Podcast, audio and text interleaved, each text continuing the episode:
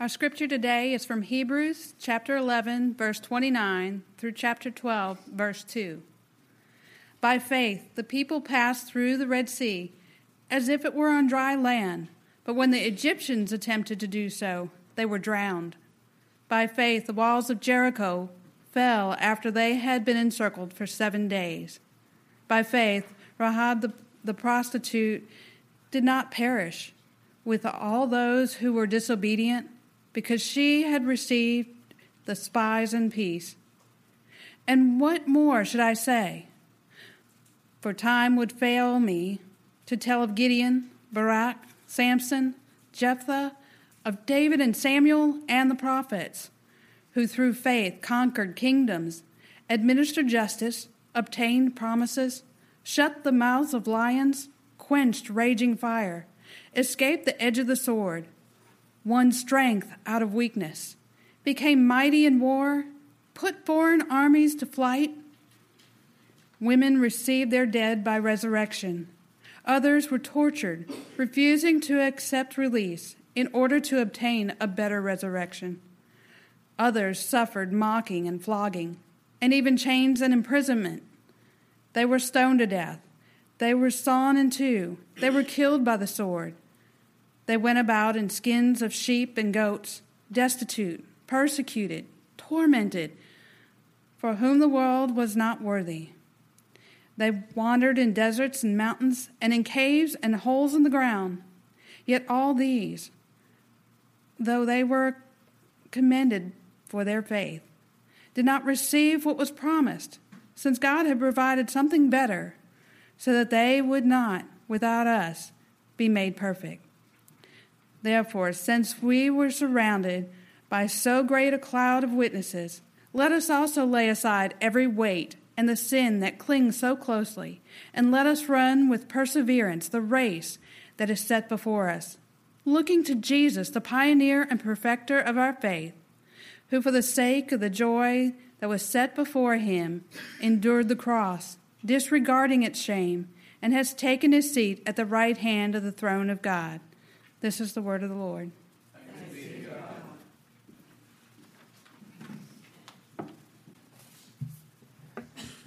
So I asked last week how many of you are watching the Olympics, and I expect the number has gone up, right? There's been a little more um, interesting stuff going on this past week.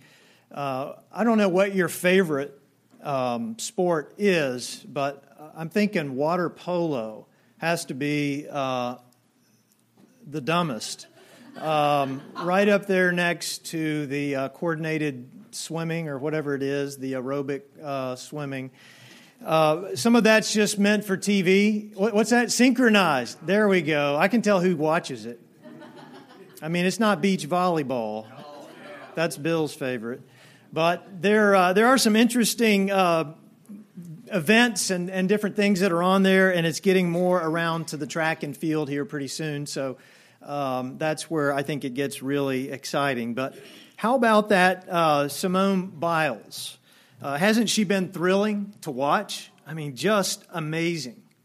Her Olympic accomplishments have been inspiring, especially in light of the uh, Olympic challenges that she has faced in her life. As you may have already learned about her, Simone entered foster care after her mother uh, who was addicted to drugs and to alcohol, could no longer care for her. Her grandparents stepped in and uh, set out to adopt and to raise her, and you see them there cheering her on. Uh, but when she was six, while on a daycare trip to uh, the gymnastics um, location there close by their school, uh, she began to do some gymnastics there, and the instructors noticed right away there was something different about this girl, and they encouraged her to come back. And the rest is history, as they say. She would continue overcoming challenges in life as well as in the gym, becoming the greatest gymnast of all time. And I, I don't think there's any argument about that at all. Uh, she has definitely made her mark. And so watching her makes us want to go out and do something great, right? Easier said than done. None of us here are Olympic athletes. All of us here are involved in a race. And it is an even more important race than we see on TV. It is one beyond Olympic proportions.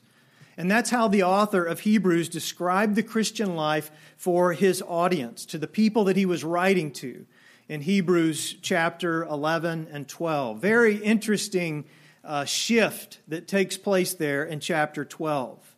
But as he writes, the, or he or she writes the words, let us run with perseverance the race that is set before us. The author, likely inspired by the Olympics, and we do remember that uh, the Olympics go way back, uh, even before this time. And uh, some of those medals that Mark Phelps uh, broke were, uh, I think one was 152 uh, BC. And if, you, if you look at that and just think about how amazing these Olympic races are. And so the authors here in the New Testament, especially Paul, and for this reason, some people think Paul wrote Hebrews uh, I don't think there's sufficient evidence for that, but it does sound a lot like Paul. It definitely was someone who was very interested in sports, uh, much like Paul. But they used their imagery of a foot race as a fitting description of the Christian life.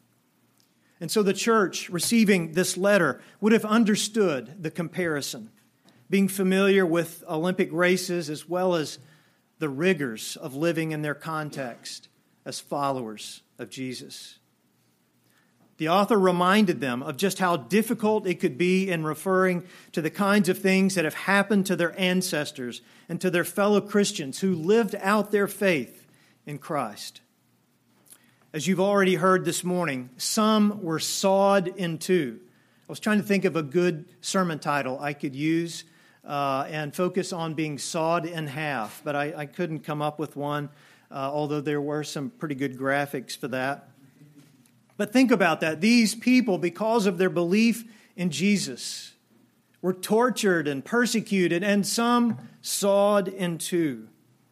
If the author was trying to recruit new adherents to the church, he or she had a terrible marketing plan. The harsh reality of living as a follower of Jesus for them was evident every day. So the author set out with the encouragement of a dutiful coach to bring out the best in them and to challenge them to keep on running the race of the Christian life. The author informed them how to keep on running, recognizing that they were surrounded by a cloud of witnesses. Thank you, Kyle. I don't think he knew I was preaching on cloud of witnesses. Uh, but we do have a cloud of witnesses that is all around us but to also uh, throw off sin.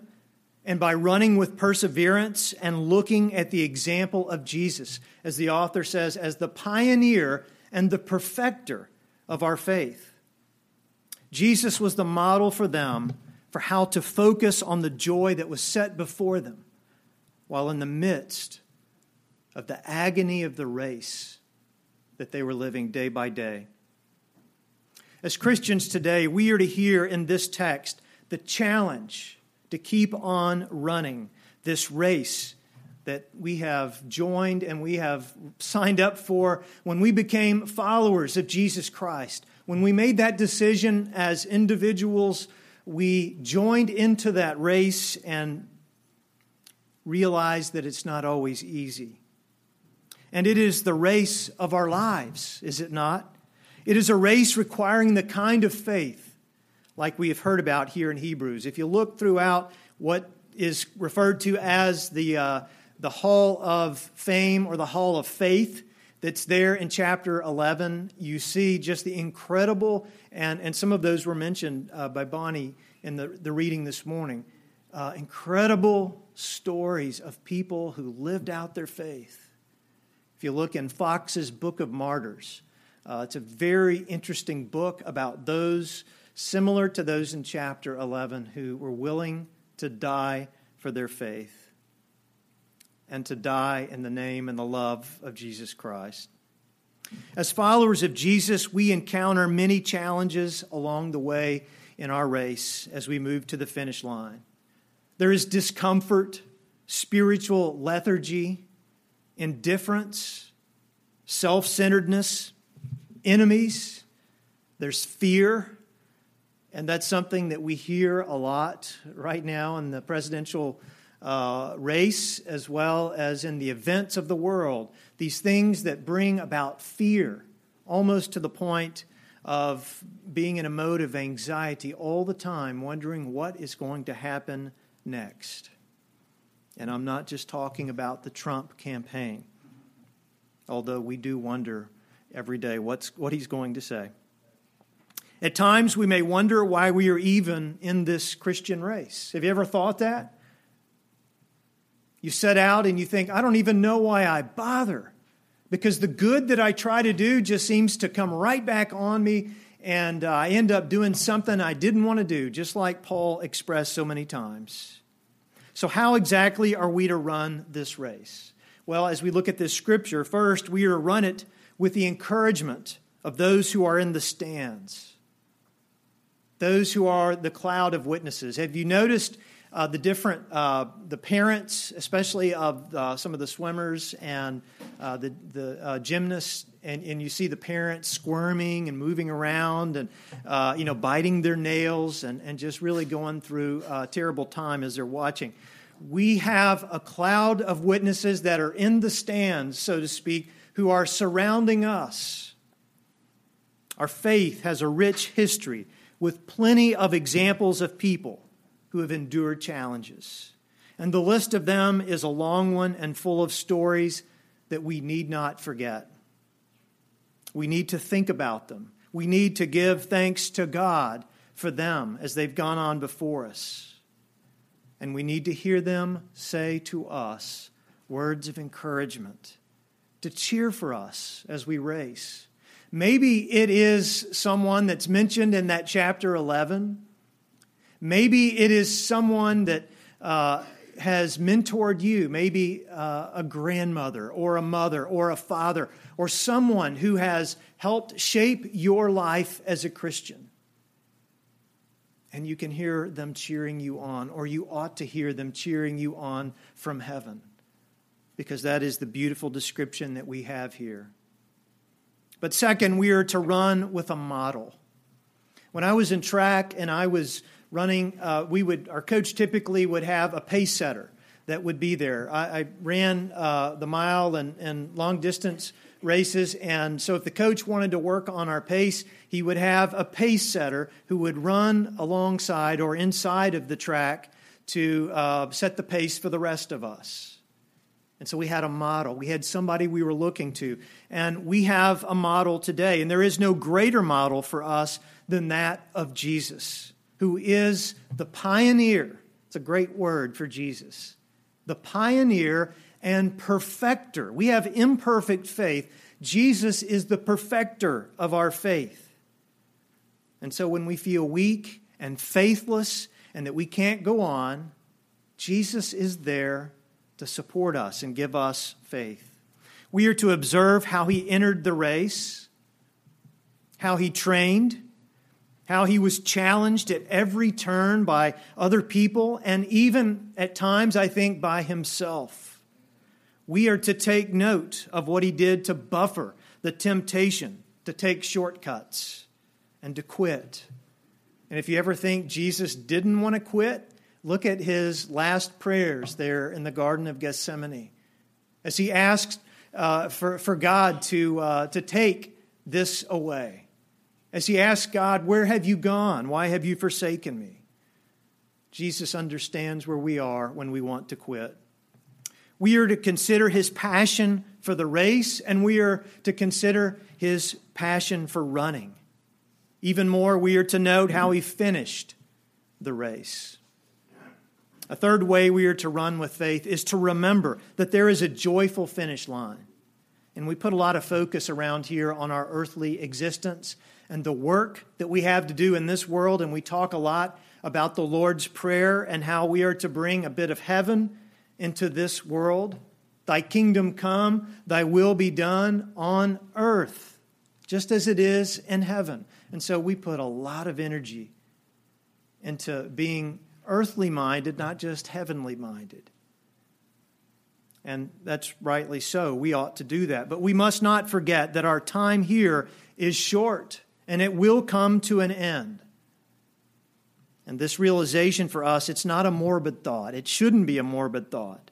It is the reality that we are working up to something big, something at the finish line that is way beyond our present pain and inconvenience and labor.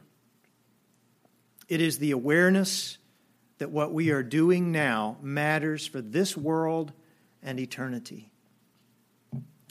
I talked to Penny Durham, who uh, has attended our church uh, in the past, and her husband uh, had been very ill with cancer and uh, was at home taking care of him uh, instead of uh, being able to come to church. And I remember when we started the church, we were praying for him. This was, what, six years ago? And he, he made it onto our prayer list, and we would pray for him. And he died just a week and a half ago or two weeks ago. And I, as I was talking to her uh, right after I, I, learned of his death, uh, she said, You know, it, it's difficult for us, but we are at peace uh, because we recognize that, that he is with God. And, and she described how he kept hanging on, that he hadn't slept in, in days, but he kept hanging on. And she said, he never wanted to let go because he wanted to make sure Marissa, who they had taken in to live with them and raised, uh, they raised her just like a daughter, that he always wanted to make sure she was going to be okay. And I think that is a great description of this kind of work of it's not quite time to let go of what we need to do in this world, but at the same time we recognize that when we do, there is great joy ahead that it is such an improvement on this world that we're living in. And it is the contemplation of the joy that is awaiting us when we finish the race, when we get to sit down. And notice that Jesus sat down. He was finished, right? In fact, he says, It is finished. He enters into the, uh, the joy of heaven and sits down at the right hand of God. He was done with what God had called him to do. And we have that joy before us as well. And you may feel like sitting down. Actually, you are sitting down right now, but you may feel like sitting down in the Christian life. But you'll get to sit for all of eternity. God has called you here and needs you here to work. And one day you will join with Jesus at the right hand of God when you finish. This past April, Sheila Grant ran in the London Marathon. And it was the first time she ever ran a marathon and something that she had always wanted to do with her life. She entered this marathon for her grandmother, who had just been re diagnosed with breast cancer. And Sheila was making progress in the race, just moving right along, and then falls at mile 11, fracturing her ankle, though she didn't understand it was fractured at that point. But she didn't let this stop her. She said, It was extremely painful, but I hoped it was just a sprain and I could run it out. So my friends and running buddies, Paul and Matthew, literally picked me up off the road and immediately started me running on it again at, uh, at pace for the remaining 15 miles. As she reflected on the race and as she told a London newspaper, there wasn't a chance I was stopping after all the support, sponsorship, and training that I had. It's the encouragement from the crowd, both close friends and complete strangers, cheering you on that make it special and really, really lifted my spirits when I was in a tremendous amount of pain. And she says, In fact, I couldn't stop smiling all the way round. It really was a day I'll always remember. That's how the Christian life is sometimes, isn't it? Things are going well, and all of a sudden you fall flat on your face. Some people stay down and never get up, never finish the race. Others get up with the help of other people and they push through the pain and they finish the race that God has called them to run. And that's what the author of Hebrews challenged his readers to do, and that's what these words are to do in our Christian lives today. And so I say to you, keep on running, getting help from other people who have gone before you, and looking forward to the joy ahead. Let's pray.